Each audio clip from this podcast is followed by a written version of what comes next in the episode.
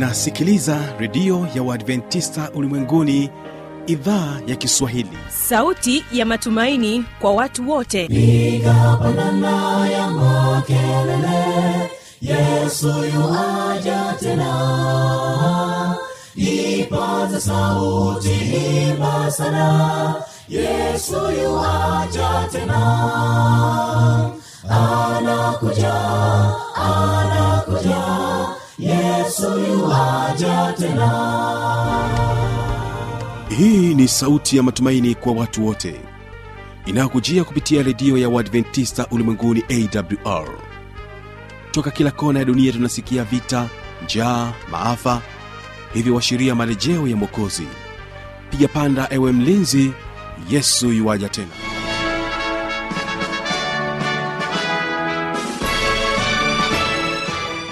unaendelea kutekea sikio idhaa kiswahili inayopatikana katika masafa mafupi ya mita bendi 16 lakini pia unaweza kutupata kupitia tovuti ya wwwawrrg kumbuka pia unaweza ukasikiliza matangazo yetu kupitia redio washirika rock fm kutoka kule jijini mbeya pamoja na morning redio kutoka jijini dar es salaam. Jina langu ni fanuel tanda na kwa sasa tuweze kuungana sote katika kipindi kizuri cha vijana na maisha. Lakini kwanza wategea sikio hawa ni ilala sd kwaya wanasema ya kwamba kuna utukufu mbinguni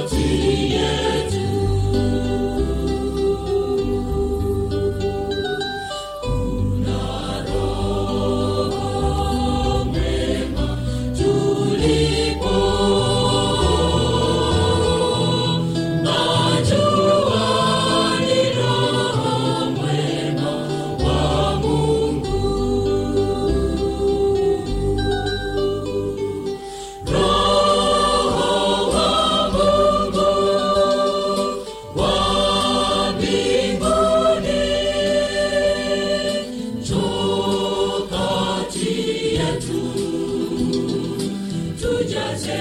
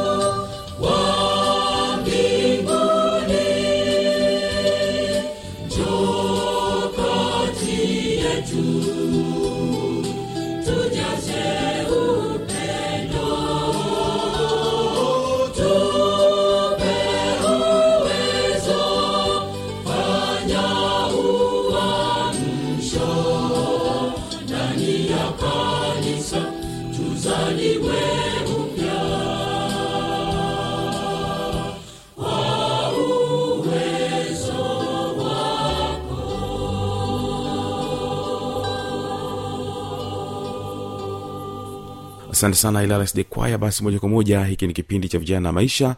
Ungana naye mama debora urio akija na mada ambayo anasema kwamba thamani ya kijana ni katika sehemu ya pili. Wiki uliopita ulisikiliza sehemu ya kwanza ya kipindi hiki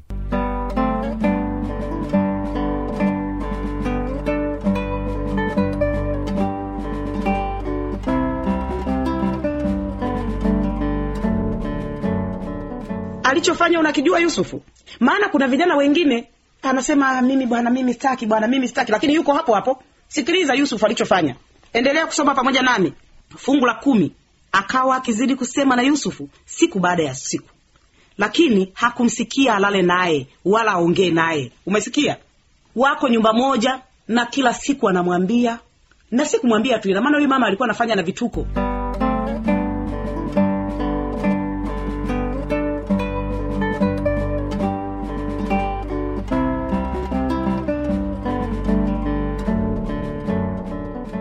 lakini yusufu hakumsikiliza wala hakuongea naye.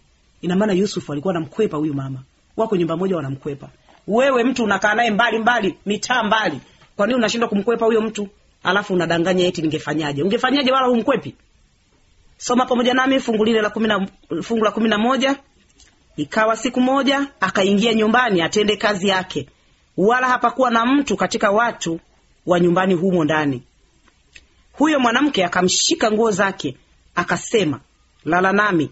Yusufu akaiacha nguo yake mkononi mwake akakimbia akatoka nje. Angalia yusufu alichofanya. Kijana hodari. Kijana shujaa wa yesu huyu. Akaacha nguo yake akakimbia akamwachia nguo hapo hapo. Hivi wewe wewe ungekuwa na ubavu wa kukimbia wewe? Kwa nini sasa wewe ukimbii? Yusufu aliikimbia dhambi. Vijana wengi leo hawaikimbii dhambi ila wanaikimbilia dhambi. Yusufu alikimbia mwenzako. Mbio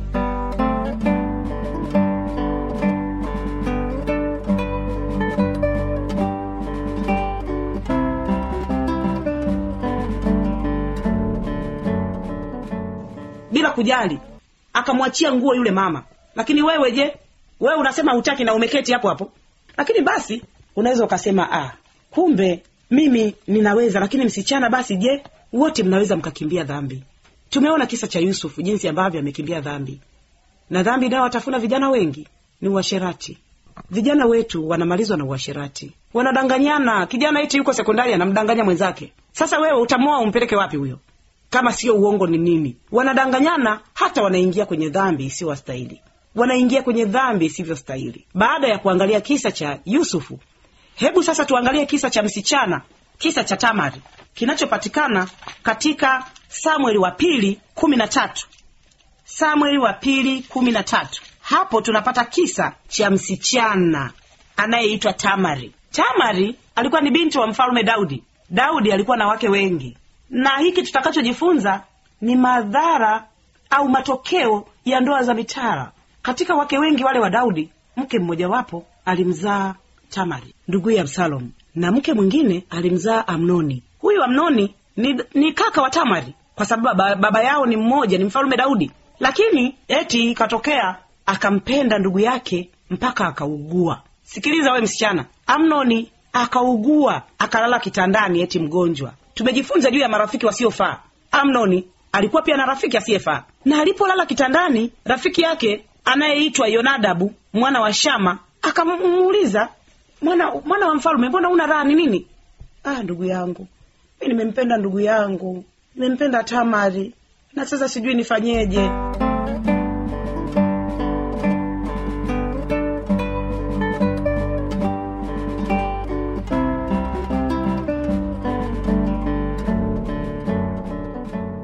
mwambia ha? Yaani wewe ujui we mbona nao unakuwa mjinga mjinga wewe? Wewe jifanye lala kitandani jifanye mgonjwa. Kwa hiyo huu ugonjwa ninaosema hapa kwamba aliugua amelala kitandani ni wa ni trick. Sio kweli. Hivyo akajifanya mgonjwa amelala kitandani na akaagiza mfalme alipomwambia alipoenda kumtazama akamwambia mfalme mwache mfalme dada yangu mwache dada yangu tamari aje anihudumie. Wakati daudi ametuma mjumbe aende nyumbani kwa tamari ili amwambie ndugu yako kule ni mgonjwa nenda ukamwandalie chakula. Tamari akijua kwamba yule ni kaka yake akaenda kweli akaenda kwa nduguye aka akawa amelala akachukua unga biblia inasema akaukanda akaiandaa mikate machoni pa ndugu yake akaioka ile mikate akaikaanga. Biblia inasema alipoisogeza mbele sasa ya huyu mgonjwa aliyetaka mikate ale lakini amnoni akasema toeni watu wote kwangu. Wakatoka kila mtu kwake. Fungu la kumi. Samueli wa pili kumi na tatu fungu la kumi linasema amnoni akamwambia tamari kilete chakula chumbani nipate kula mkononi mwako. Basi tamari akaitwaa mikate aliyoifanyiza akamletea amnoni nduguye mle chumbani. Naye alipokwisha kuileta karibu, karibu naye ili ale amnoni akamkamata. Akamwambia njoo ulale nami ndugu yangu. Naye akajibu la sivyo ndugu yangu. Usinitende nguvu kwani haifai kutendeka hivi katika israeli. Usitende upumbavu huu. Umesikia we msichana? Msichana mwenzako alivyojibu. Anamwambia usitende upumbavu huu. Haitendeki hivi katika israeli. Wewe mwambie huyo kijana haitendeki hivi kwa wakristo. Mwambie haitendeki hivi kwa wakristo. Huu ni upumbavu. Lakini biblia inasema amnon hakusikia akamtenza nguvu kwa maneno mengine na maana akafanya nini? Akambaka. Kumbe ubakaji haukuanza leo ulianza zamani.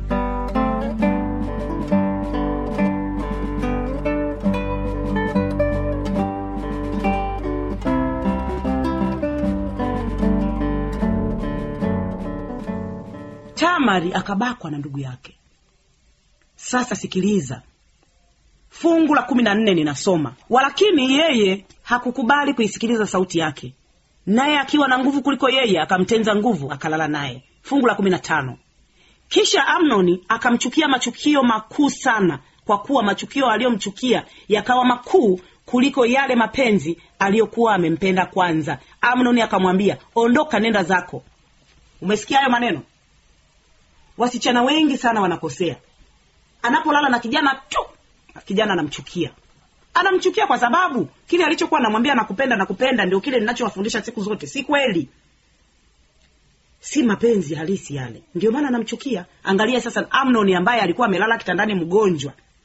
Si ndio yeye aliyekuwa anajifanya mgonjwa? Hana raha. Sasa si ameshafanikiwa tayari kile alichokuwa anataka? Kwa nini amemchukia machukio makuu? Ni kwa sababu ule haukuwa upendo halisi. Upendo halisi vijana wangu ni zaidi ya hivyo mnavyofikiria ninyi amnoni akamchukia machukio makuu. Inawezekana ndio maana wewe vijana wanakuachaacha wanakuchukia. Kwa sababu ya unawaonjesha onjesha tu. Kumbuka ya kwamba sio mchuzi huo. Sasa unapokaa unaonjesha onjesha watu kana kwamba mchuzi utachukiwa mara ngapi? Utabaki au utachelewa sana au utapata kitu kisichofaa. Angalia mwenzako yamejibu. Katika kipindi chetu cha leo tumejifunza watu wawili mifano yao msichana aliyekataa aliyesema usiten- upumbavu haufanyiki kwa watu wa mungu na kijana aliyesema hawezi kufanya ubaya huo ili amkose mungu na wote iliwagharimu.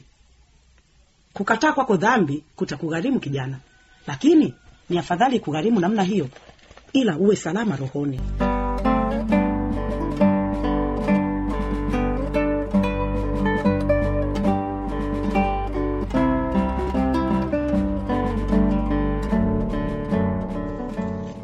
katika timotheo ya kwanza nne fungu la saba tunasoma maneno haya. Timotheo wa kwanza nne fungu la saba tunasoma hivi. Bali hadithi za kizee zisizokuwa za dini uzikatae nawe ujizoeze kupata utaua. Kwa maana kujizoeza kupata nguvu za mwili kwa faa kidogo lakini utaua hufaa kwa mambo yote yaani unayo ahadi ya uzima wa sasa na ya ule utakao kuwapo baadaye. Kataa mambo yasiyofaa hadithi za kizee zisizokuwa za dini tamthilia. Kataa tamthilia ambazo zinakuletea matatizo. Hizo ni hadithi za kizee. Eh? jizoeze kupata utaua. Jizoeze kupata utakatifu. Jizoeze. Maana maandiko yanasema kujizoeza kupata nguvu za mwili kwa faa kidogo tu lakini utaua hufaa sana hufaa kwa mambo yote. Hebu sasa tusome timotheo ya pili mbili fungu la ishirina mbili. Timotheo ya pili mbili fungu la ishirina mbili tunasoma maneno haya. Lakini zikimbie tamaa za ujanani ukafuate haki na imani na upendo na amani pamoja na wale wamwitao bwana kwa moyo safi walakini uyakatae maswali ya upumbavu yasiyo ya elimu ukijua ya kuwa huzaa magomvi lakini zikimbie tamaa za ujanani ukafuate haki. Tamaa za ujanani wewe unazijua. Chache tumezisema hapa.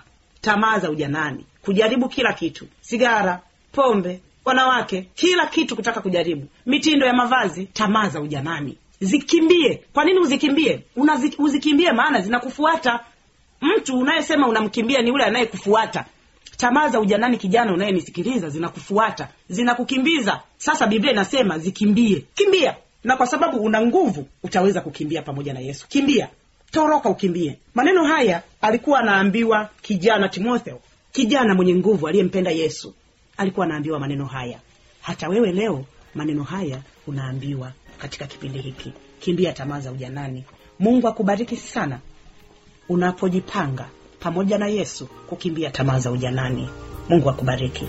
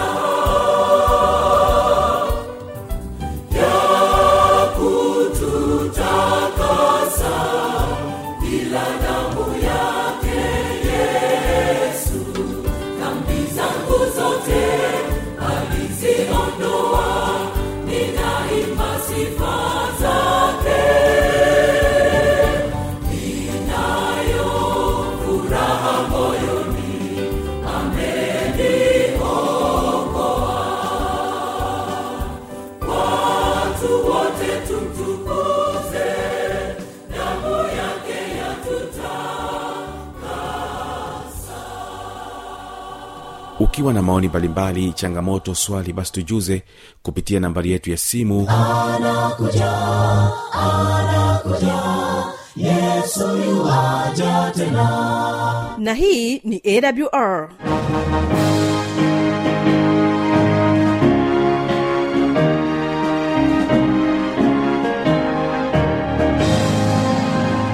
redio adventista ulimwenguni awr sanduku la posta 172 morogoro tanzania.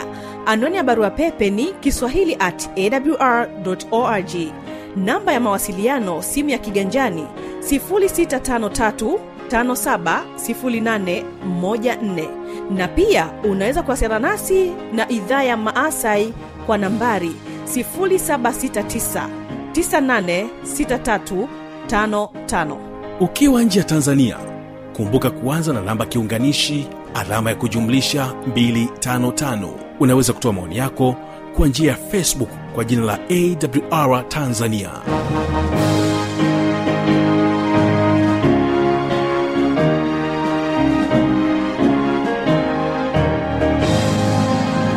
Na mpendwa wa msikilizaji mimi ni mtangazaji wako fano litanda ninakutakia baraka za bwana tuonane kesho katika kipindi kizuri cha sera za ndoa.